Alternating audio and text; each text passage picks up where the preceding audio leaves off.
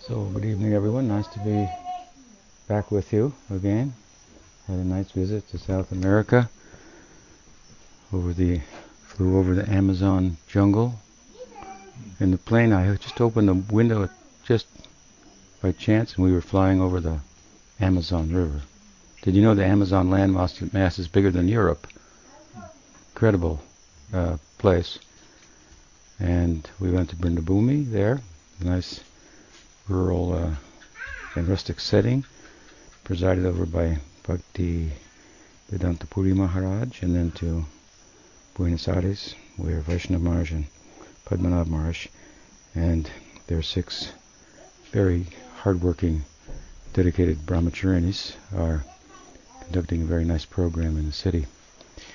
So, again, good to be back with you. Nice to see all the visitors from other parts, from North America, from Europe. Any questions tonight? You're back too. Yes, I'm Good to have you back. Yeah. Yes. Gurmaharaj, uh, uh, regarding your article on uh, on the harmonist, the, the recent one about ego effacing, you mentioned uh, about two types of egos. First one being ahankar, the metaphysical ego. Yeah. And then you mentioned uh, the secondary psychological ego, Mhm. as you called it.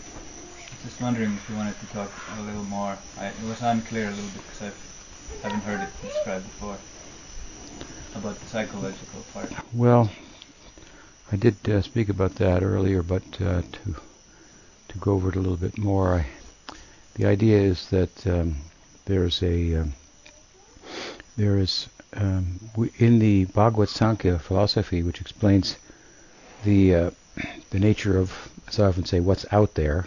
hmm? Um, excuse me. The objective world. There is a uh, both a physical and a psychic dimension to that. The psychic dimension is perhaps not the best way to describe it. Prabhupada refers to it as subtle matter. Hmm? But subtle matter is such that it has the capacity, as I often say, to reflect consciousness proper. Hmm? And therefore it takes on a subjective-like nature hmm? and becomes psychic, hmm? mind, right? Um, the uh, subtle, the subtle, subtle matter is also described as the as a as a composite uh, by the term antakarana, hmm? and it's a fourfold in its uh, components. So you have chitta, buddhi, manas, and ahankar. So you have identification, you, or you have awareness. I often give the example of a sound. You have you hear a sound, you've identified a sound. Then with your buddhi, your discriminating power, you determine what the sound is. It's a it's a flute. Manas is the seat of desire, and uh, and uh, so likes and dislikes are registered there. I like the sound of the flute. Hmm? Okay, and all of this is going on in, in, in within um, a sense of an identity that's been been formed as a result of consciousness touching matter. That's called ahankar. Hmm? So ahankar is is a metaphysical, you know, concept. Um, it literally means I maker. So it, it, it makes it creates an identity. Hmm? An identity. There is each atma is individual. It's coming from a homogeneous condition in kind of a deep sleep within Vishnu when the universe contracts. That's called susupti. Hmm? And then as it expands again, hmm? then that homogeneous conglomeration of atmas again becomes hetero heterogeneous heterogeneous hmm? and and and then eh, then based on karma hmm? Further individualization if you will uh, uh, occurs as false as that karmic individuality is so that's uh, so speaking about so ahankar. We're speaking about the identification with matter, the principle of identification, and it literally means kar means to make, uh, means I, so it's an I maker. Hmm? It makes an I. Um, that said, the fact that I am is not something that's made up, right? It's not made up by matter. I am, regardless of all this, right? Hmm. That I'm talking about. So uh, there's a, there's a false identification, right? There's a deeper I am, I exist, but then there's a false identification that results from being mm, in proximity to matter, hmm? kind of touching matter, but not in a physical sense, right?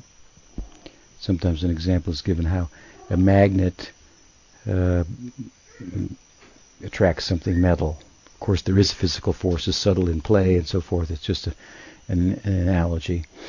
Um, but uh, we shouldn't, that said, look for physical forces when we're talking about something spiritual, moving matter. It shouldn't show up as a physical force. It doesn't. People think it's not really happening. There is no real agency in consciousness. It's not doing anything, but you're looking at it the wrong way. Hmm? Anyway, that's a whole other discussion. But the basic idea here is that this identification with matter is is formed by the ahankar, and then inside of that, of course, the person has his his own particular psychology, and it could be balanced. We don't we don't talk about a, a balanced or imbalanced ahankar. Hmm? Hmm. So, but there's a psychological ego of each individual that uh, in a sense, is is different than the ahankar. And one of the examples I give in the article is that is that by um, some people, even in spiritual traditions, con- conflate the two, hmm? and they think that by some psychological type of manipulation, um, be that uh, good or bad, um, often in cases it's it's bad, that that the ego is, which we call the ahankar, is going to be broken, and you're going to become enlightened. So there are examples of gurus bringing disciples in and humiliating them in public, and and uh, there was this one guy who was famous in California. Used to bring uh, couples in and then um, engage in uh, unmentionable activities with the couple's with the husband's wife in front of the husband, just to you know to crush his ego because he's attached. He shouldn't be, and so so th- this is not going to unravel the ahankar and all the karmic uh, implications and some scars stored in the chitta for eons and eons of. Uh, there's there's there's not a psychological method to do that. There's sadhana. Hmm? This is a particular, and there are different tr- traditions of sadhana and yoga and gyan and bhakti. They all have some power. Hmm? They're all a, a trans trans-rational uh, exercises that can get at things and, and, and, do things that can't be done by other methods. Hmm?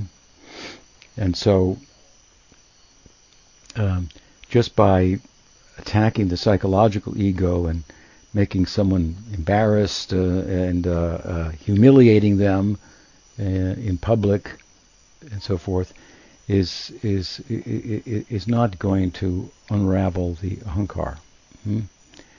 And um, so, that said, um, on the other hand, if we have a, if we if we just cater to the psychological ego in an effort to make it balanced and and um, Im- improve it and increase your self-esteem, for example, if it's lacking, which can be a you know a big problem for somebody, um, and, and, so forth. And, and, there's of course a lot of good insights about all this.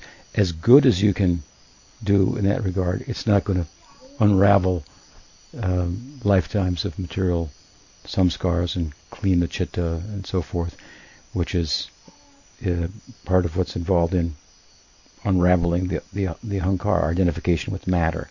It's a bigger affair. Hmm? So within that, there's this smaller, I call it, psychological ego. But that said, not by not by um, what would, would be to use it? Abusing it, or not even by treating it properly and and and, and, and working with it and, and trying to improve it.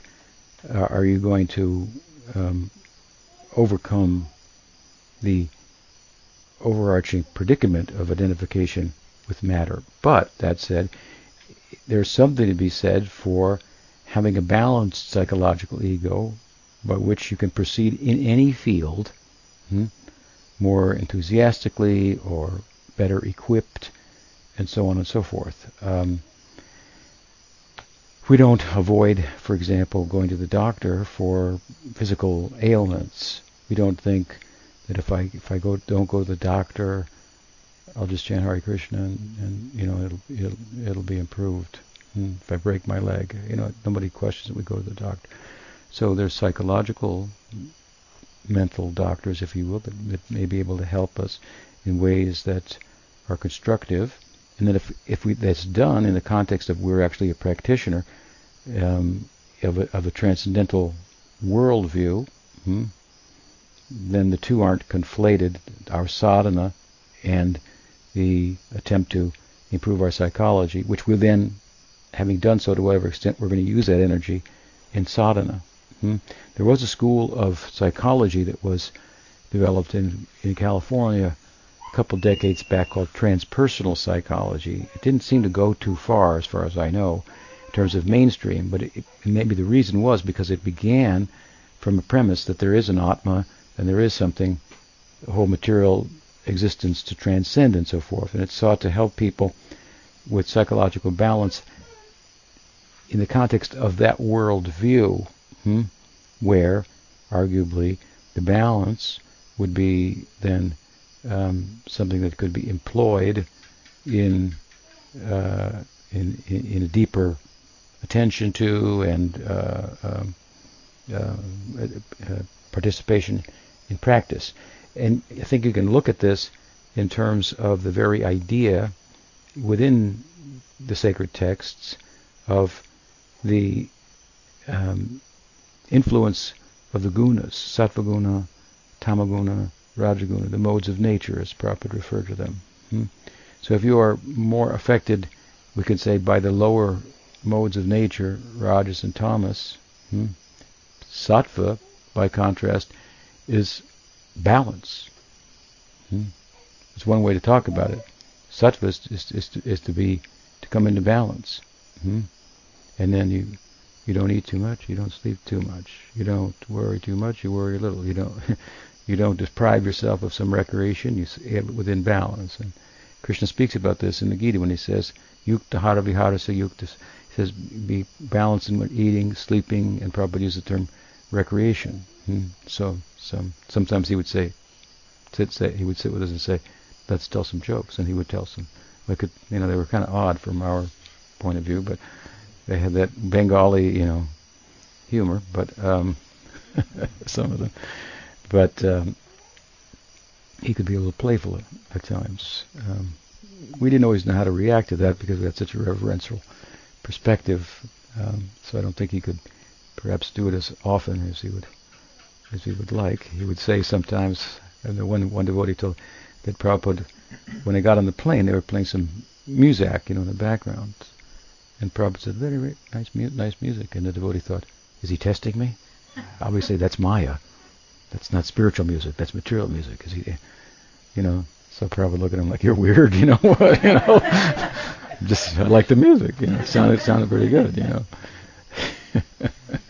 So you don't have any problem doing that with me, of course, but Prabhupada, we had a, we were at a little bit of a distance from him for different reasons, for age and a new new newer phenomenon and and cultural difference and, and so on and so forth, and all the things that are said in the scripture about the guru, which are meant to which may be some some cases may be exaggerations also, you know, I, which are meant to secure some regard for the teacher. You know. I've never seen a guru who didn't touch the ground, but Narad Muni is thought to, you know, have floated in and enlightened Vyas and so forth. So there may be some some exaggeration to make the point. Hmm? Guru should be regarded. You should pay attention here, and so forth. Hmm?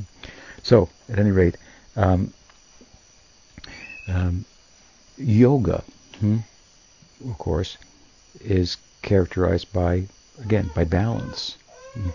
When it, in the Gita, when Krishna hmm, Krishna rejects Arjuna's arguments from Dharma hmm, about the moral good, small g good, and then he starts to speak about absolute good and the fact that that uh, it's one thing to be a good human, it's another thing to understand that you're more than human. Hmm? You're an atma. Hmm? And, uh, and the implications of that, and so forth. After he does that, he reflects back a little bit on, for just a few verses, on the actual arguments of Arjuna and dismisses them, even from the point of view of, of Dharma. Hmm?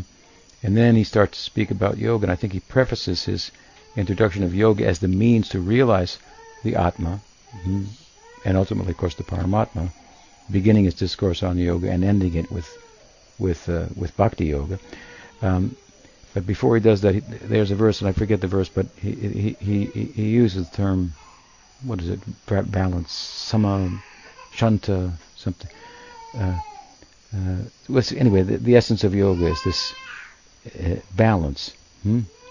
It's hard to be a yogi and be a medita- contemplative, which that's what yoga is about, right? Contemplative, without being highly influenced by sattva guna. Hmm? If you're too influenced by Raja and Tamaguna, you're not going to sit down and you can't be a contemplative. Hmm? So let's go to Bhagavatam, where, uh, for example, uh, the uh, is described following the, the, the, verses there, which says, what does Krishna say?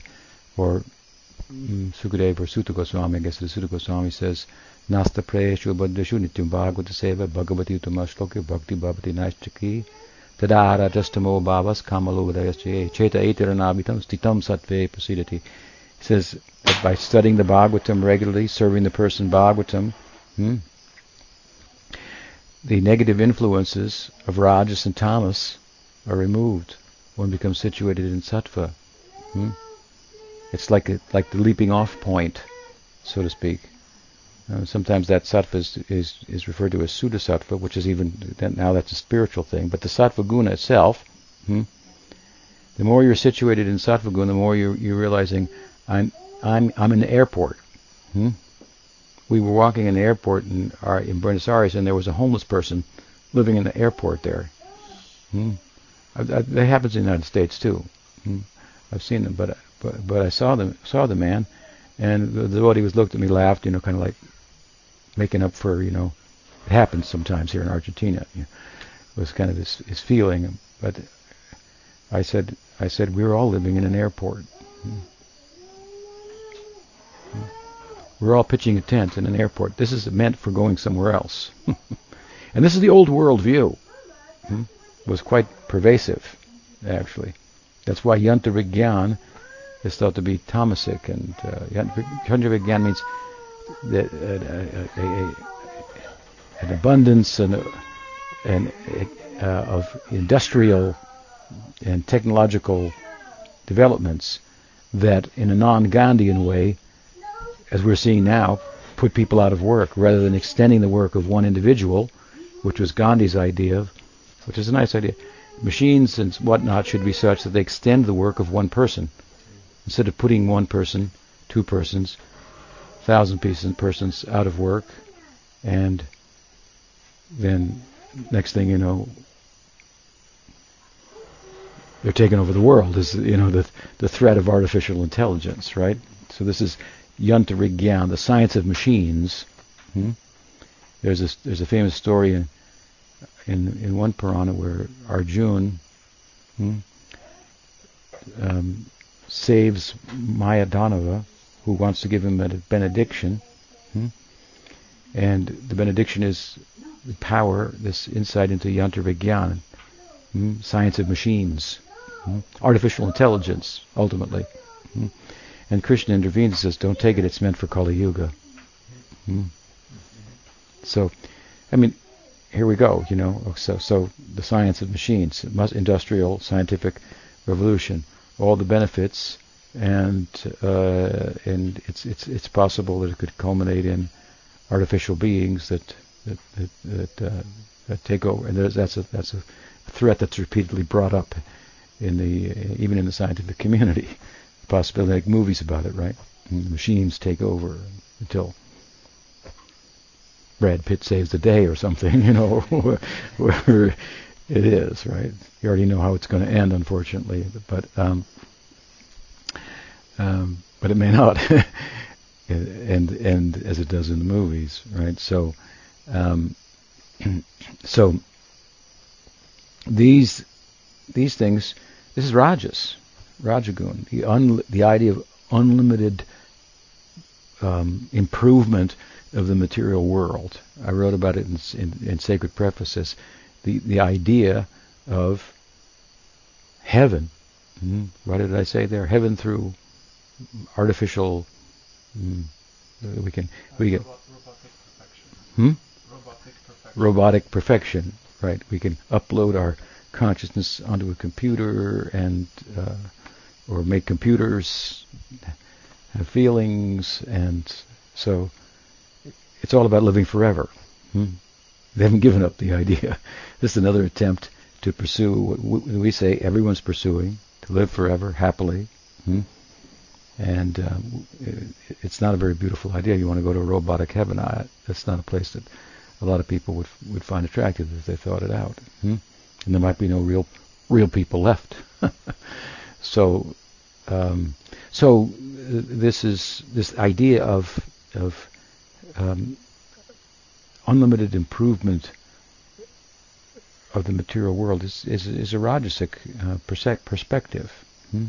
The Sattvic perspective is one that that is clear on the fact that you just that that that no matter how you combine things here, it's not going to be perfect. Hmm? The, the perfection that we seek lies beyond the limits of the world, and I can't be content in a world that that is, is temporary. It, it, it just it, I'm driven to a transrational method and worldview and, and, so forth. So this is this is this is the ingress of sattva guna. Hmm? Hmm? The more the ingress of sattva, the more one becomes uh, balanced. Hmm? The more one, Bhagavatam is saying in the verses I cited, is in a better position to pursue spiritual life. So if one is in, influenced primarily by sattva gun, bhakti comes to them. She's not going to have to clear out the influences of Rajas and Tamas before she does her real work there. Hmm? Hmm. Right? Manifesting prema, love of God, and so forth, uh, and, and, and and liberation. She's that not mean that that doesn't mean that she looks only for sattvic balanced people to enter into. She goes into everybody, right? Hmm. But she has more work to do in some places than than in others. Is the idea, right? So, if you look at Varnashram, Varnashram is a social-religious system, hmm, and um, it's all about balance. It's all it's all about. You have your divisions. You have people who are primarily influenced by by tamaguna, by rajaguna, by a combination of rajas and tamas, or by sattva. These are the basic four ideas of four classes. They're they're they're, they're based on a perception of the influence of material nature on them, which fosters a certain type of predisposition for labor, for association, what kind of jokes you will like, um, and so on and so forth. Mm-hmm. And um, you know, it's it's it's it's pretty much impossible to, to get to get to a classless um, society in a sense. You could say there's you can give everybody every opportunity, equal opportunity, and I suppose they should be given equal opportunity. But but given one's conditioning, karma, and so forth, they're going to gravitate towards different opportunities than than others. And you're always going to have then a force, a labor force. You're going to have an administrative type of person. You're going to have an intellectual, um, and so on and so forth, right? Mm-hmm. So what's the idea in Varnashram is not that one is necessarily better than the other, but how to find balance given the, the, the, the nature of the conditioning that you're experiencing based on your karma and so forth. And so for one person, it's going to be, uh, uh you know, you, you, if the person has a nature that towards being a laborer, hmm, then you probably shouldn't give them the task of writing a book. Hmm. And if someone has an intellectual propensity, you probably shouldn't give them the task of, digging, a, digging, digging trenches. Hmm. I mean, it's just so.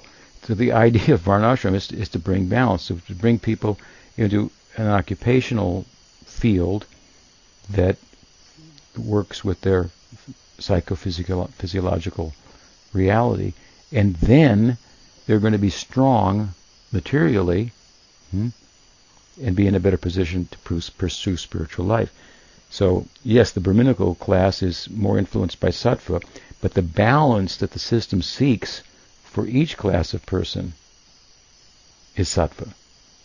So for a Sudra to do to do to engage as a Sudra brings sattva, hmm? brings some balance to them. Hmm?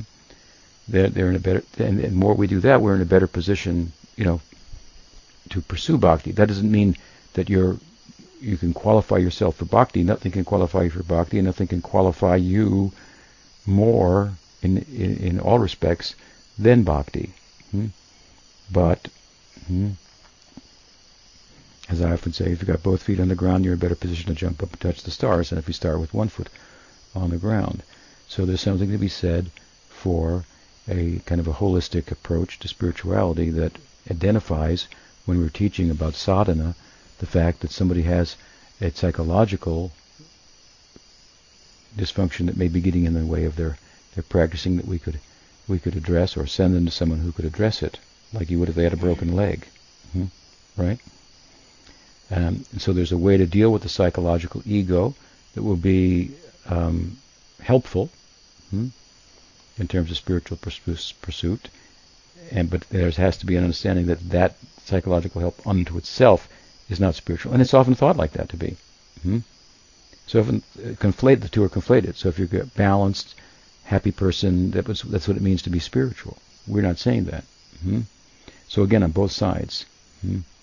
However you uh, uh, treat the psychological ego, if you actually treat it effectively to bring balance to it, hmm, this is not the whole of this is this is not what we're talking about when we're talking about eradicating the ego. Hmm?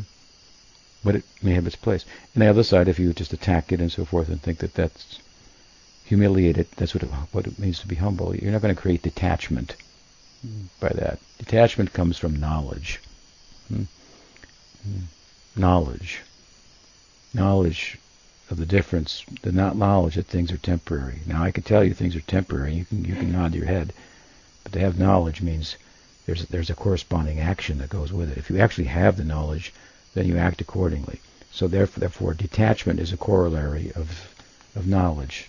Knowledge being in the broad sense that, well, things aren't what they're thought to be. Hmm? They're here today, they're today, they're gone tomorrow. I'm pursuing enduring happiness. These things aren't enduring. So I should stop chasing them. I mean, Buddha had knowledge and he sat down. That's all he did was sat down, but it's not so easy to sit down, is it? Because we don't have the knowledge. Hmm? So there's a way to grow the knowledge through association, discussion, putting it in practice for some time. Hmm? Hmm? Eventually, that, that, that transrational practice has an effect. So you actually get knowledge, hmm? Wisdom. And then you, now you're starting to unravel the ego because you're becoming detached. There's nothing you can do out of a self-help psychological book that's going to that's to bring about that kind of renunciation, like fruits dropping from a tree. Like I don't need that anymore. I see what it is. It's it's I've, I've moved on. Hmm. So that that's what we're talking about in that article. And, and I, and I, you know, I, have seen, like I've seen both sides. I've seen the abuse of the of the psychological ego hmm, in the name of um, unraveling it, detachment, and so forth. And I've seen the the padding of it, or the you know the massaging of it, even in a positive way, and that being conflated with some substance of spirituality. So I thought it was worth worth pointing out. Hmm.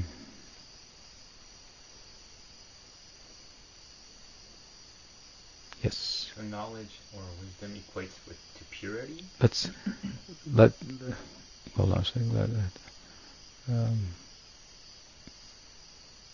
okay, go ahead. Just thinking in terms of what you were just speaking about, uh, knowledge and being once acquiring that knowledge and turning into wisdom, then you can sit and be more balanced and then focused on spiritual life, being the sadhana, right? So then does wisdom equate more to uh, purity to be able to do? Yeah, you got a pure heart, wisdom will come. Hmm. If you have ignorance in the heart, there's no room for wisdom. Hmm. So, as you in, in, ig, ig, impurity, ignorance, material desires, So the system for relieving you of material desires, exposing them for what they are. Hmm. We, we, we, we replace them with positive spiritual desires.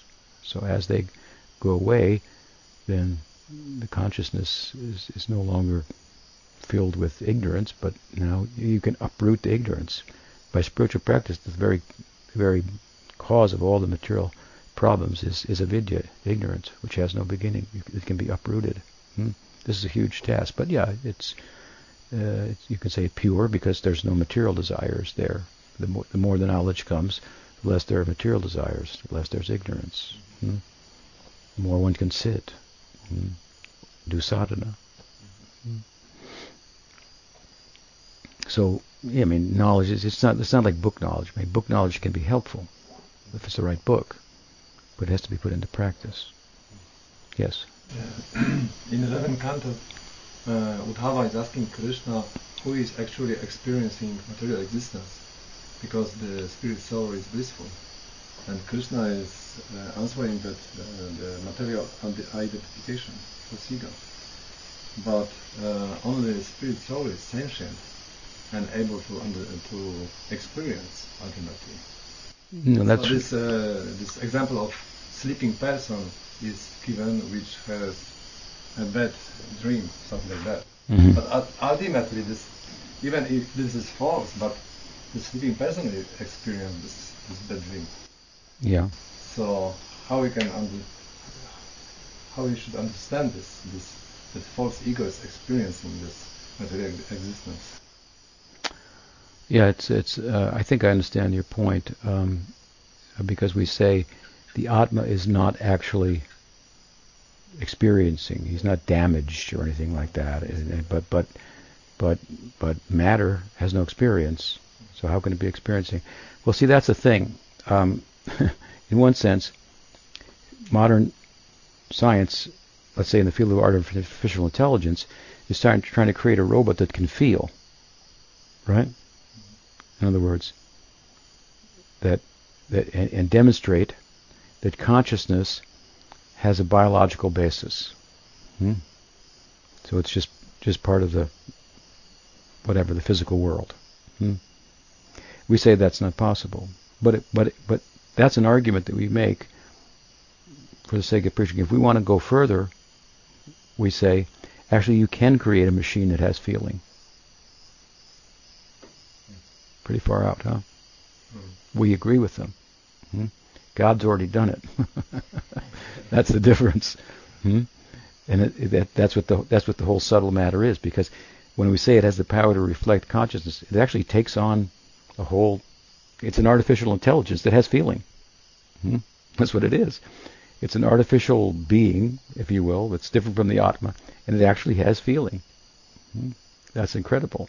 So we say we say that's already that's a that you don't want to make that mean because it gets too complicated. You, you want to say you're not matter, you're not consciousness is different, you know, but but the but the we are materially speaking a robot. yeah, we but but we have feelings. That's a we're a perfect robot. In other words, that not just that's the perfection of of robotics, that that that that, that that they have that they respond they they they they, they, have, they, they have feelings right rather than just computers that are that are just doing equations and so forth, without any objectively, without any feelings about them.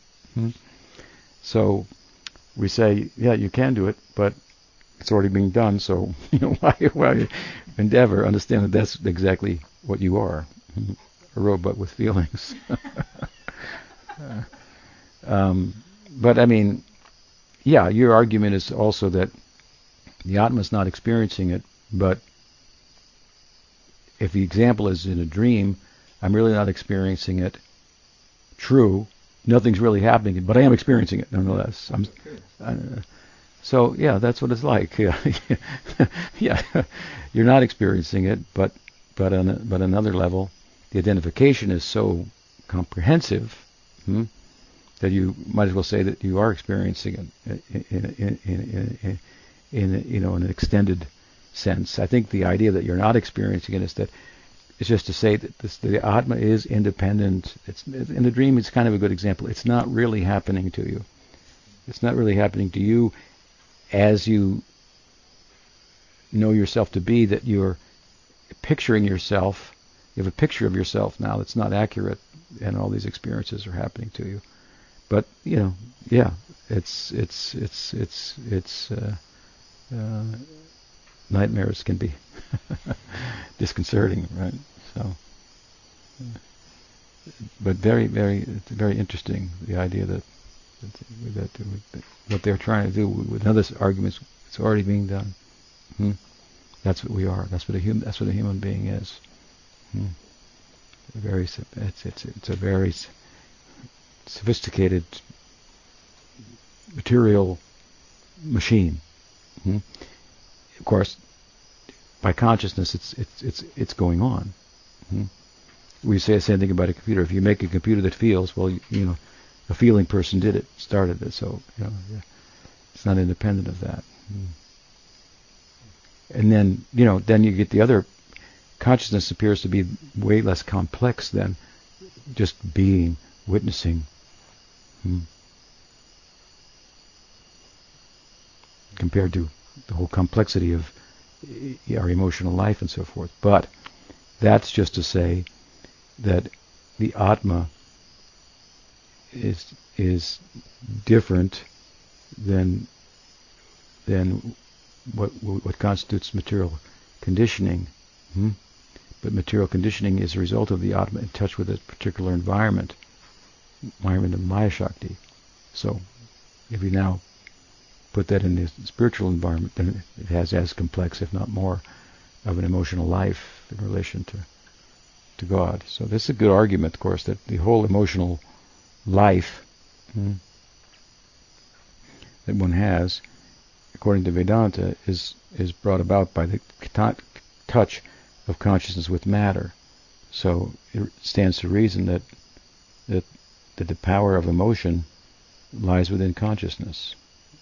Therefore, it's an argument for the idea that there are spiritual, emo- transpsychological emotions and so forth, rather than just ending in Atmananda or Brahmananda, Nirvishesh. Hmm. So, something to wrap your your ego around. Uh, some thoughts.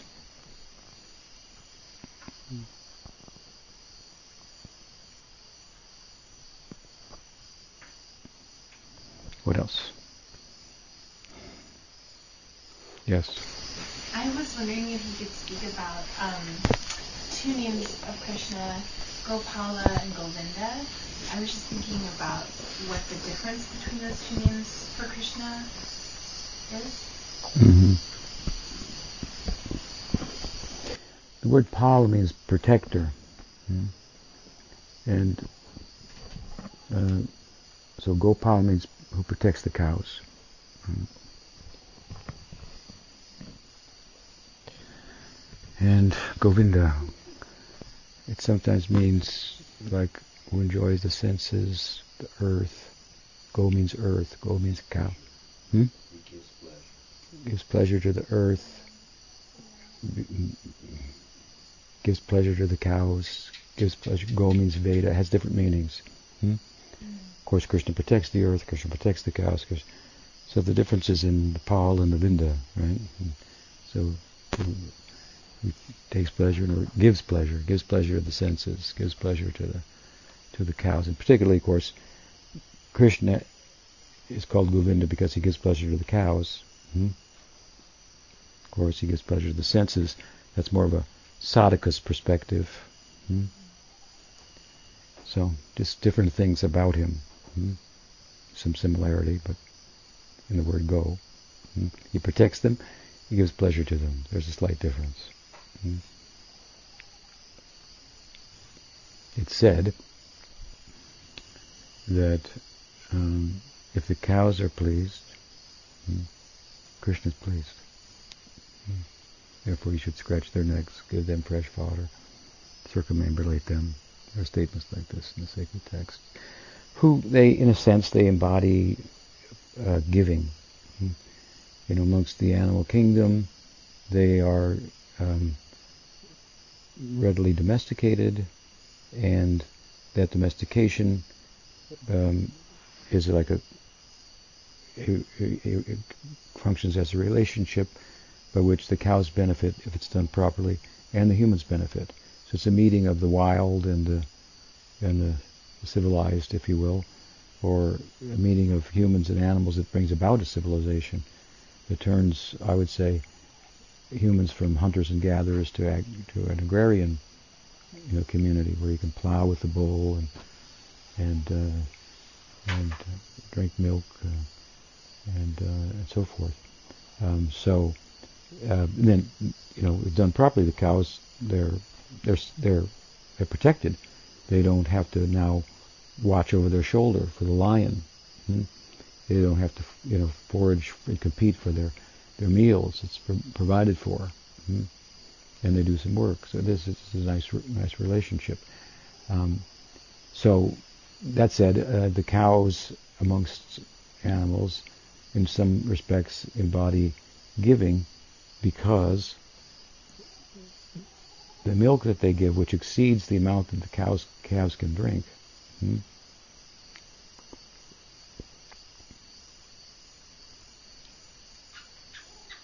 is very valuable. Hmm. It's a very, very um, healthy uh, form of food for humans to consume. Hmm? Um, if you don't doctor it up and so forth. So, and it can, of course, it can be made into many different products. It's quite miraculous. It's to work with milk turn it into cheese and butter and ghee and so many things, right? It's it's uh, very um, um, rich. I don't mean in a, in a but it's rich in, in all respects. Hmm?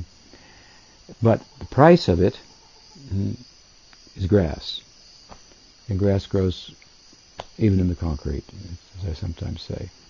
So there's there's no way, even if you have to buy hay because hmm, you don't have enough grass, that the, the cost of the hay hmm, is going to make it uh, prohibitive because the, you're going to get the value of the milk that you're going to get is far going to exceed the cost of the hay.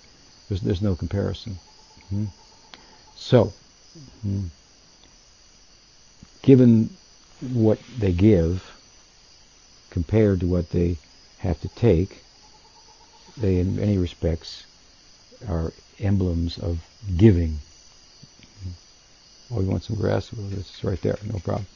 And, and you're going to, and I protect you, and you're going to give this rich milk. So they really kind of represent, in the in from a metaphorical sense, allegorical sense, giving. Krishna's surrounded by givers. Then the question comes, well, if I just give, who's going to take care of me? And the answer is Gopal. He protects the givers. Right? Hmm. He gives pleasure to them. Hmm. So you don't have to worry about, about that. Hmm. See how many cows Krishna has. He knows everyone's names. Cares about each one individually. So so right, we'll stop there. Shri Shishidavji Gopal ki jai. Gauri Vaishnava Guru Parampara ki jai. Bhakti Vinda ki jai. Uttamanandi. Panchakopaturu Vyastaki Vasindhuveva Chapatitanam Bhavanibhu. Vaishnavibhinu Manamaha. Ananta Kuri Vaishnavibhinda ki jai.